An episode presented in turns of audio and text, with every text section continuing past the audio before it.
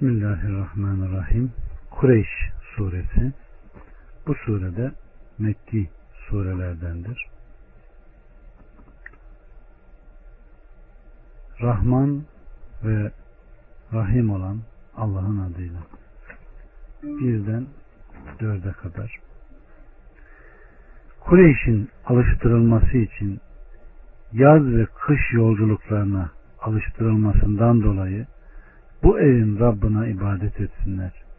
Ki o kendilerini açlıktan kurtarmış ve korkudan emin kılmıştır. Evet. Bu sure bir önceki sureden, Fil suresinden ayrılmış ve ikisinin arasına Rahman ve Rahim olan Allah'ın adıyla ifadesi bir satır olarak yazılmıştır.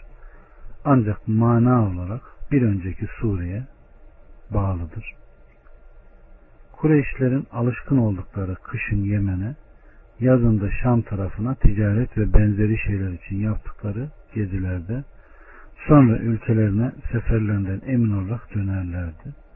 Zira Allah'ın hareminin sakinleri olmaları nedeniyle halk arasında saygı görürlerdi. Onları bilen hürmet ederdi. Hatta onlarla beraber yazlığa gidenler de emin olurdu. Gerek kışın gerekse yazın göçleri esnasında durumları böyleydi. Ülkelerine ikamet ettikleri zaman ise bu konuda Allahu Teala çevrelerinde insanların zorla kapılıp götürülmesine rağmen orayı emin bir harem yaptığını onlar görmedi mi buyuruyor. Bu sebeple Rabbimiz bu surede Kureyş'in alıştırılması için buyuruyor.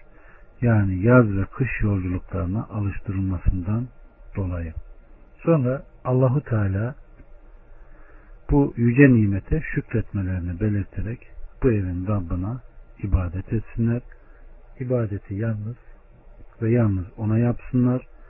Nasıl olur ki o burayı kendileri için mahrem bir ev ve emin bir ev kılmışsa onlar da ibadette yalnız ve yalnız ona yönelsinler buyurmaktadır. Ki o kendilerini açlıktan kurtarmış, korkudan emin kılmış.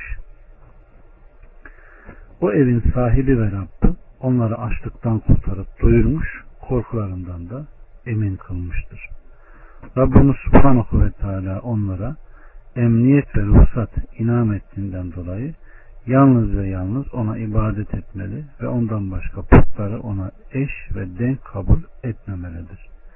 etmemelidir. Bu sebeple bu emre uyanlara Allah dünyada ve ahirette emniyet verir. Bu emre karşı çıkanlardan her iki dünyada emniyet ve huzuru alır. Allah hakkıyla iman eden sanlı kulların arasına bizleri de koysun. Elhamdülillahi Rabbil Alemin.